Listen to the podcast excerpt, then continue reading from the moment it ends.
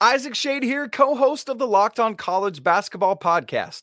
Join Andy Patton and me every Monday as we break down all the buzzer beating action, conference rivalry games, and need to know bubble matchups ahead of the NCAA tournament. Check out the Locked On College Basketball Podcast every Monday, available on YouTube and wherever you get podcasts. The hype machine is high on Oregon. It's going to be the most anticipated season for the Ducks in about a decade. Here we go. You are Locked On Ducks, your daily podcast on the Oregon Ducks, part of the Locked On Podcast Network. Your team every day.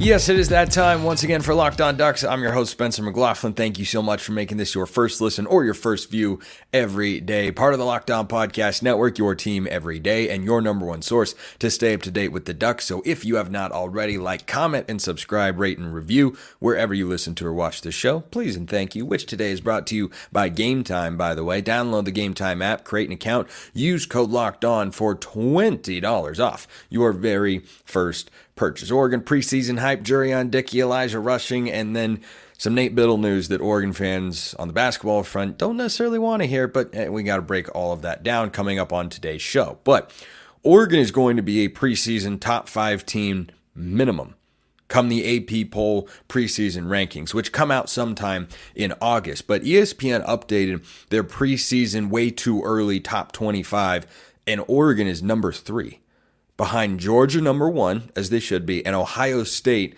number two. Oregon is then there at number three, which is pretty crazy because when you look back since Oregon came onto the national stage in, you know, the, the early 2010s with Chip and whatnot, the Ducks have had a handful of seasons in which they've gone into it with massive expectations. And this season is going to rival that for Oregon because – they are not just going into this for no reason a potential preseason top five team. ESPN doesn't have them number three in their way too early rankings for no reason. When you look at the returners, the transfer portal, the coaching staff continuity, all of the ingredients are there for this to be one of the most hyped and anticipated seasons in recent memory for Oregon. Now, maybe maybe it's just the middle of February and I'm sitting here going, "Man, I can't wait for football." And I like what Oregon's done and I want to get excited about something because baseball hasn't started yet and basketball's not going the way that we'd like it to. But I look at the underlying fundamentals of of that particular take and I say, "Yeah, it's all there. Everything is there. Head coach, offensive coordinator, co-defensive coordinators, all back." Veteran starting quarterback, offensive line, weapons, returners on defense, great transfer portal additions. Everything is there. So, just how hyped is this going to be for Oregon going into the 2024 season? Well, currently, again, this is a preseason, way too early preseason. They're behind Georgia and Ohio State. But last year in the in the Associated poll, Oregon was preseason number 15 once that preseason AP poll came out. Oregon the year prior under Dan Lanning was preseason number 11. Those, those were going to be good years. They were good years for the Ducks. Last year was a great season for Oregon. But the highest preseason ranking Oregon has had in the mar- modern era, and I believe all time, is number three. And, and that's fully where I'd expect Oregon to be. Now, can a lot change between now and then? No. Can some things change between now and then? Sure. Sure, it's technically possible. What what if you have a major injury here or there? What if somebody leaves who you don't expect? I don't anticipate that's going to be the case for Oregon once the spring transfer portal window comes open. But the last time Oregon was a preseason top five AP poll team, which I expect them to be, they were number three in 2011 and 2014 and 2013, and they were preseason number five in 2012. And what had Oregon done the previous years when they were preseason number five in 2012? In 2011, they had won the Pac 12 championship, the inaugural Pac 12 championship, RIP. And they had an 11 win team, and there was some guy named Marcus Mariota coming in to start at quarterback who had forced Darron Thomas out of the room. Okay, so that was pretty high expectations. In 2013, after Marcus's first year, Oregon had won 12 games had won the Fiesta Bowl against Kansas State, which was a top five matchup, and a couple weeks prior was going to be the national championship game. Instead, it was the Fiesta Bowl matchup, of course. So that had a pretty high expectation season. Oregon, by the way, was in the top five for large stretches of that year. They were number two for several weeks in that 2013 campaign. In 2014, of course, Mariota decides to come back. Helfrich is still there. Oregon had won the Alamo Bowl. They'd gone 11 and 2. You had a bunch of key returners like DeForest Buckner. You had Arik Armstead in there. And they won the Pac 12 when 14 and 1 went to the national championship game. And then in 2011, they opened with that season loss to LSU, where they'd been the year prior in the national championship game. Well, Oregon was just in the Pac 12 title game, but they didn't actually win it. They went to the Fiesta Bowl, dominated Liberty, of course. But the reason that Oregon is going to have these high expectations nationally and why we're going to have them as fans is because of what they have done in the offseason. This has been such a great stretch of time for Oregon and, and, the momentum around the program and what Lanning is doing and the brand of Oregon and going to the Big Ten and recruiting and the portal and everything. It's all there. But it's crazy to think that the expectations can be that high. But when you have a coach who is in just his third year ever being a head coach, by the way, and you have him progressing on a trajectory of 10 wins, 12 wins, built a better team in his second year than he had in his first year. Well, that has, that has to make you intrigued and excited to see what he can build in his third year because coaches traditionally get better. I think Lanning got better from year one to year two. I expect him to get better again from year two to year three. And what was the gap between Oregon and the college football playoff? It was one team. It was it was just the one team. We need not go down that particular rabbit hole once again, but it's not exactly as if Oregon was, you know, so many steps away or they were actually far off and their record was, you know, a big facade or anything like that. No, no, they were every bit as good as as a lot of people, myself included, thought they were. Just couldn't get through Washington. But that particular hurdle, Kalen DeBoer specifically, is not there. Well, Dan Lanning couldn't outcoach Kalen DeBoer but he's outcoached some pretty darn good coaches. Jonathan Smith at Oregon State, not one year, but the second year, of course. Kyle Whittingham went 2 0 against one of the best coaches in all of college football the last couple of years. Th- th- those are real significant wins. And I think that Lanning, as a coach, is really, really good. And when you give a really good coach, a really good team, a fairly favorable schedule as well, I think the the biggest thing on Oregon's schedule is that they play both Ohio State and Michigan. They don't play USC. They play UCLA instead. And the Bruins are about to undergo a massive rebuild with Deshaun Foster as their head coach, who was their running backs coach for a long time uh, down there in Los Angeles. Oregon gets Ohio State at home and Michigan on the road. If you ask me, what would I like if I have to play both Ohio State and Michigan? Well, for this year, it's Michigan on the road and Ohio State at home because Ohio State's the tougher of those two teams. Ohio State is ESPN's way too early preseason top 25 number two team.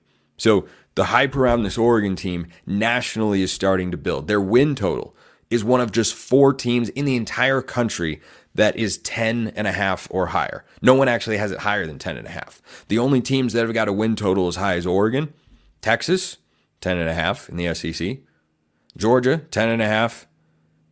Florida State isn't even there. They're they're at nine and a half. The other 10 and a half, for some reason, is slipping my mind right now. And I really don't know why that is.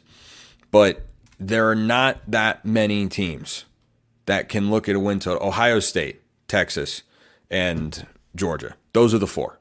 Those are the only four teams. How did I out Ohio State? I was just talking about. I don't know.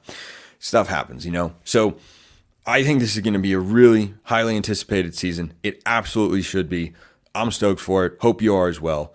Let me know in the YouTube comments how you're feeling right now. Middle of February sort of time.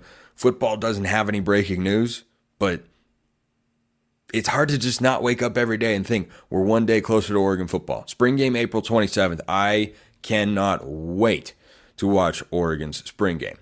I also can't wait to bring you the rest of today's show. You know why? Because it's going to be great as always, we're talking recruits, two specific recruits, five star guys. Are they actually going to play in 2024? Have you gone to check out Game Time yet? Because you should. Game Time is the fast and easy way to buy tickets for all the sports, music, comedy, and theater events near you. Right now, all users get $100 off when you buy a big game ticket with code VEGAS100. With killer last minute deals, all in prices, views from your seat, and their best price guarantee, Game Time takes the guesswork out of buying tickets. Game Time is obsessed with helping you save money on tickets. They have deals on tickets right up to the start of the event, even an hour after it starts. It's the place to find last minute deals, and it's the only ticketing app that gives you complete peace of mind with your purchase. You can buy tickets in seconds with just two taps. Take the guesswork out of buying tickets with Game Time. Right now, all Game Time users get $100 off a big game ticket with code VEGAS100. Terms apply. Just download the Game Time app. Use code VEGAS100, that's Vegas100 for 100 bucks off a big game ticket. Or if you're not going to the game, use code LOCKED ON for $20 off your first purchase. Download Game Time today. Last minute tickets, lowest price guaranteed.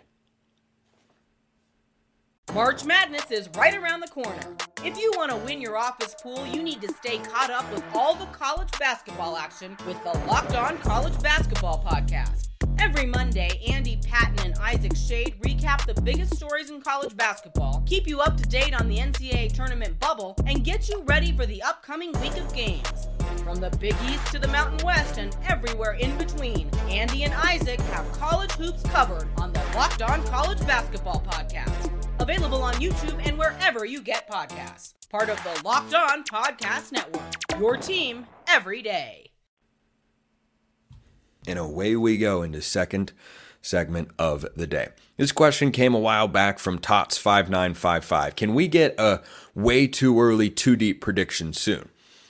What I'd prefer to do so that I can give the proper amount of depth to every particular group is I'll talk about specific position groups as we move into spring football. So if there's a particular position group you want me to dive into here on the show, and I'll be touching on this a little bit today with the receivers. I've talked about DBs in the past, but always happy to go back into that sort of stuff.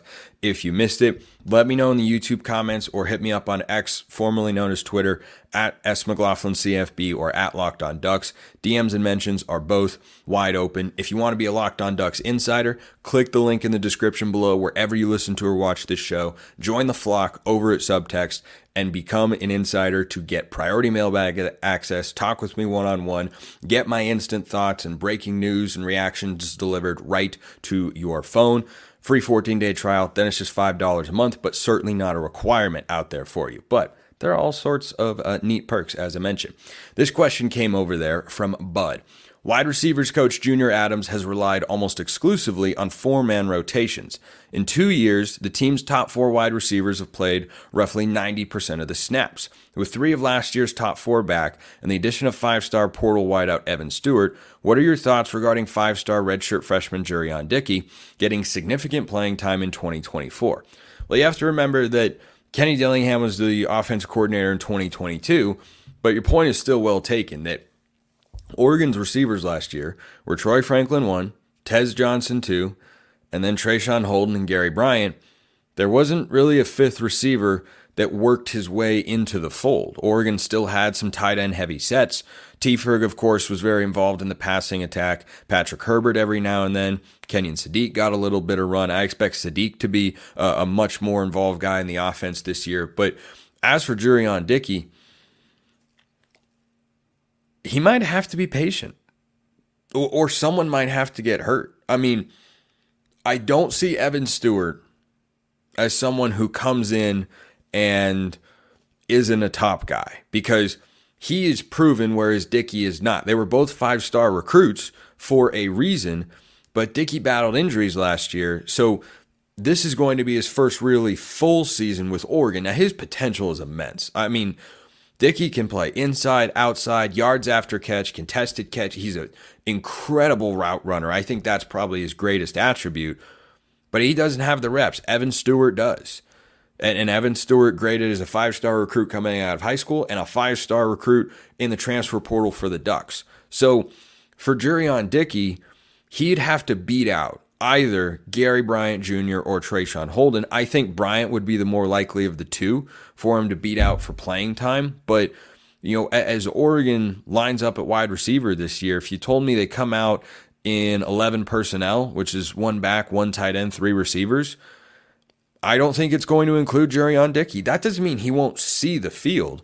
I think he and Kyler Kasper both will be on the two deep, but how often they get the ball thrown to them? Probably not that often. Because both Traeshon Holden and Gary Bryant Jr. came back in addition to Tez Johnson while adding Evan Stewart.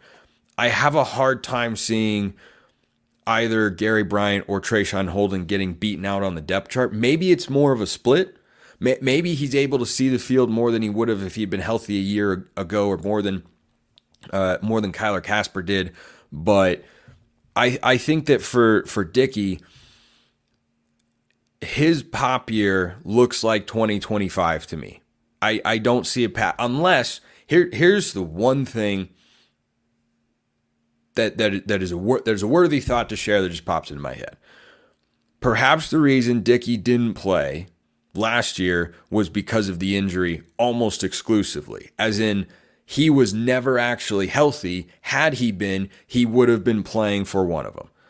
I think of the four receivers that I look at and say Oregon's receiving core looks like that. These are the top four guys. Gary Bryant Jr. to me was the least impressive, which is saying quite a bit because Gary Bryant Jr. did a lot of good things for the Ducks last year. He would be the most likely target to surpass on the depth chart, but I don't think that's going to be very easy. I mean, Bryant was a pretty highly rated recruit and a pretty coveted transfer portal addition for the Ducks going into last season as well, and going back to his time coming out of high school when he committed to USC originally. He had a nice year, did some good. That Arizona State game, that catch and run in the Arizona State game was crazy. Like it, it, it, was actually crazy. And I think he's someone who, if he was called upon to have a bigger role, he'd succeed. I think he'd thrive. Here's the other thing you have to consider. If Jurrion Dickey's going to get playing time, the old expression is no block, no rock. No, nope, nope. no block, no rock. I don't know. Also, I just realized I kind of made a mistake, though not entirely. You talked about Junior Adams. And I kind of, for some reason, my head thought you had said Will Stein a little bit, but Junior Adams has been the receiver coach and co offensive coordinator the last two years. But no block, no rock. I don't know what Jurrion Dickey does in the blocking department, but if you're only able to be out there in passing situations, I don't know how great his chemistry is going to be with with Dillon Gabriel because his top targets are going to be elsewhere. But I also don't know if he's someone that you know needs to work on his blocking or needs to work on his physicality because that that can certainly be a part of it. But I think for him and Kasper both that they'll be further up the depth chart than they were a season ago. But still, I'd say they're you know the fifth and sixth receivers, and how often do those guys get on the field? Not that often. If they're willing to be patient, that wide receiver room is going to get gutted after this fall. I, I mean, it is going to be a complete and total reset because Gary Bryant, Traeshon Holden, and uh, Tez Johnson will all be out of eligibility. Stewart could declare for the draft. That's not a guarantee, but he could declare for the draft. If that happens and you lose the top four, that might be the recruiting pitch to keep Jurrion Dickey from entering the transfer portal or, or, or Kyler Kasper. Because if they really want to keep those guys around, and I think at some level they do because they're both immensely talented players, that's kind of the selling point is look, you'll be more involved this year, but in 2025, you're going to be our guys. And we want to get you as ready as possible to be big time players for us because if Evan Stewart goes to the draft, there's no number one receiver. There's no depth of receivers for, for the Ducks really anywhere that you look there in terms of experience. I'm sure they bring in at least one portal guy, maybe two. That still leaves a couple other receiving options open for for younger recruits to come in. So I, I think it's going to be tough for Dickey to see the field, not impossible. If he does, I think that means he is realizing his full potential very, very quickly because you'd have to do quite a bit to pass Gary Bryant Jr. on the depth chart. But if he does, right, it's not exactly comparable, but it reminds me of the Darron Thomas Mariota situation. Mariota came in, you're like, wait, how did he push out Darron Thomas? Oh, oh, oh, okay, yeah, yeah, I see why. Great question. What about Elijah Rushing? Five star in the 2024 recruiting class for the Ducks, that is, breaking him down after we break down FanDuel. You know what FanDuel is? America's number one sports book. And you can get buckets over there. when you join FanDuel because right now new customers get $150 in bonus bets with any winning $5 bet. That's 150 bucks if your bet wins. It's that easy. $5 for new customers, any winning bet go pick the Pistons to lose. It's usually a good bet nowadays, or the Blazers, frankly, because they're in full on tank mode there. Bet on all your favorite NBA players and teams with quick bets, live same game parlays, exclusive props, and more.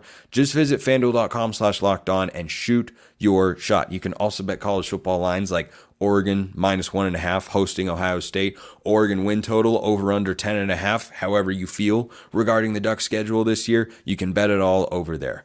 Just visit fanduel.com slash locked on. Shoot your shot, whatever it may be. FanDuel, official sportsbook partner of the NBA. So I'm going to do this for every single 2024 recruit that Oregon has landed in the cycle. What I see from them, what I like, where they fit, what the timeline is, everything that you need to know. And perhaps most importantly, the player comparison. Which former Duck or current Duck perhaps does he remind me of? So, Elijah Rushing, depending on which service or metric or rating you look at, he's a four or five star recruit in the 2024 cycle.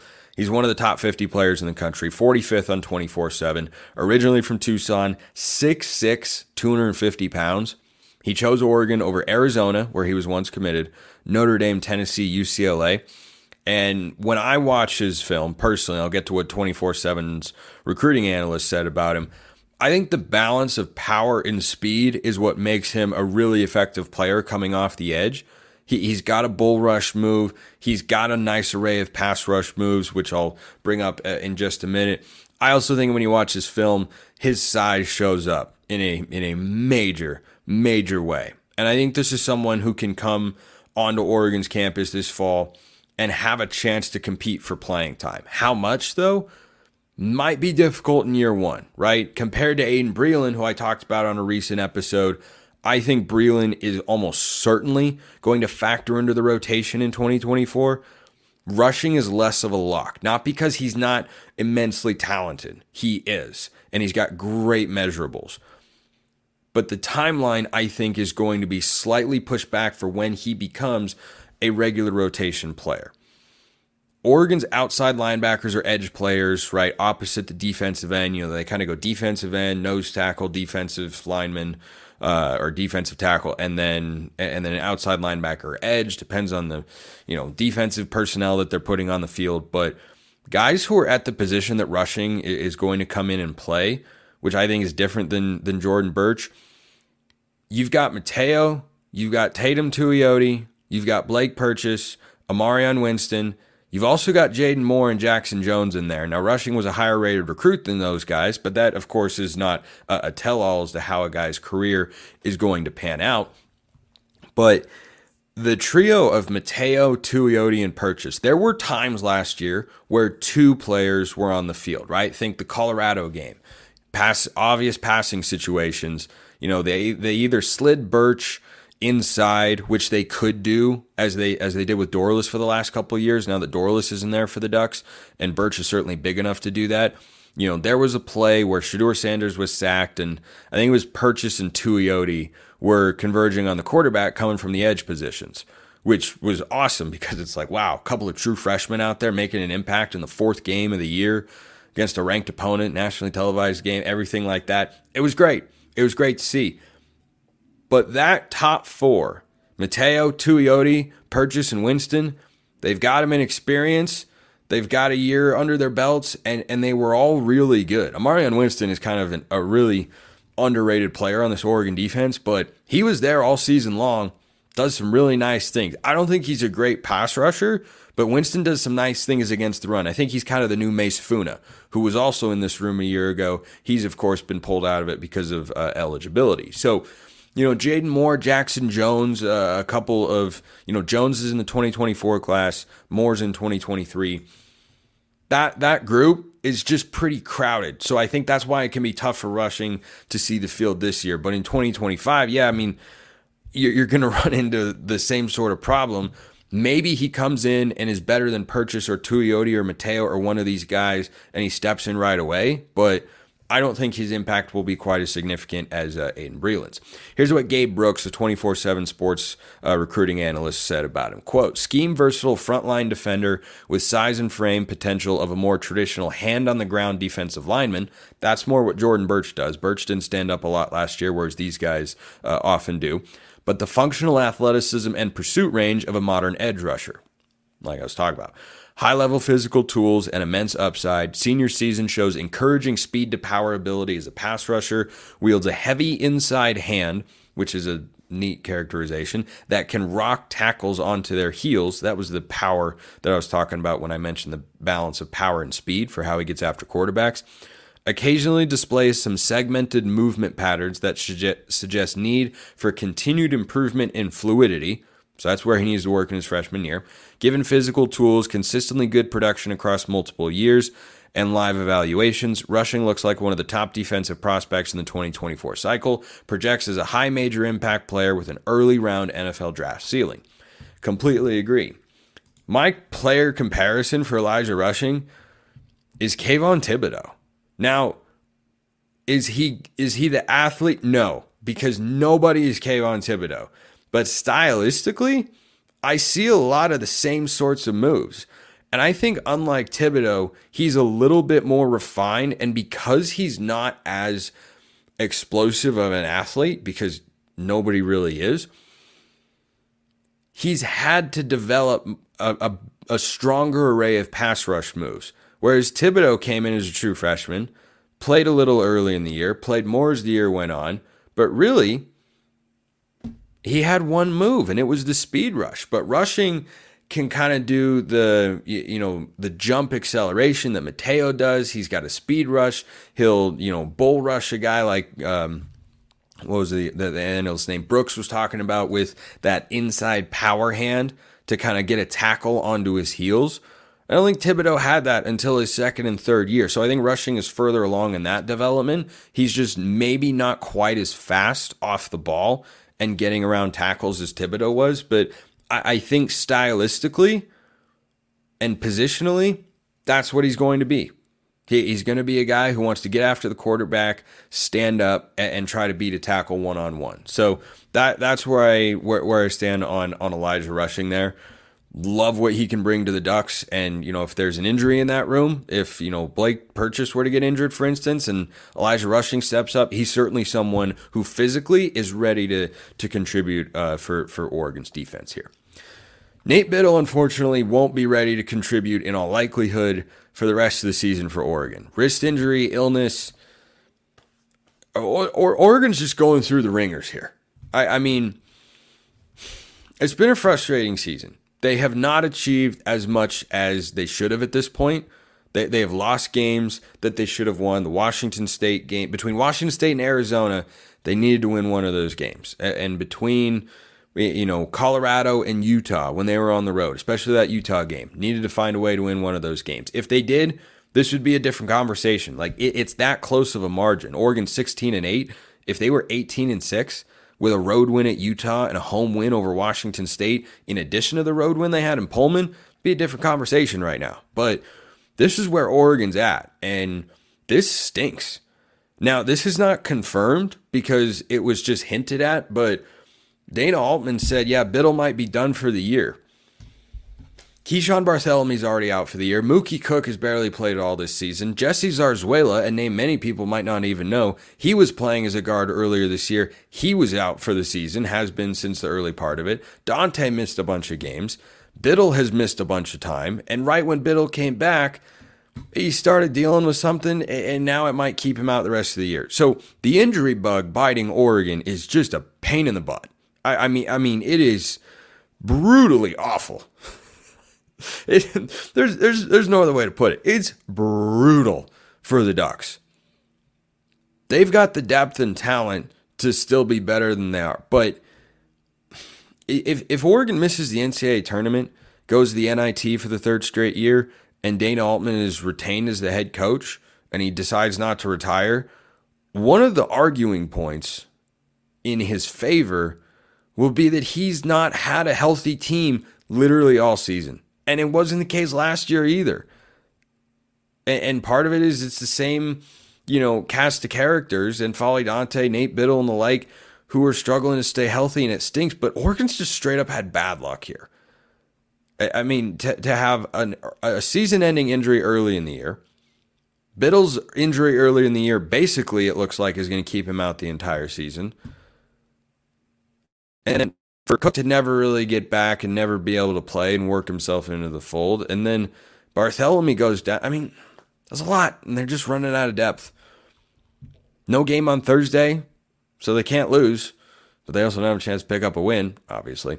Oregon State on Saturday. That's where things are right now. And the injury bug, once again, hitting Eugene. I don't know what's in the water there, but apparently it's not good. Appreciate everyone listening. I'll see you next time. Have a wonderful rest of your day and go Ducks.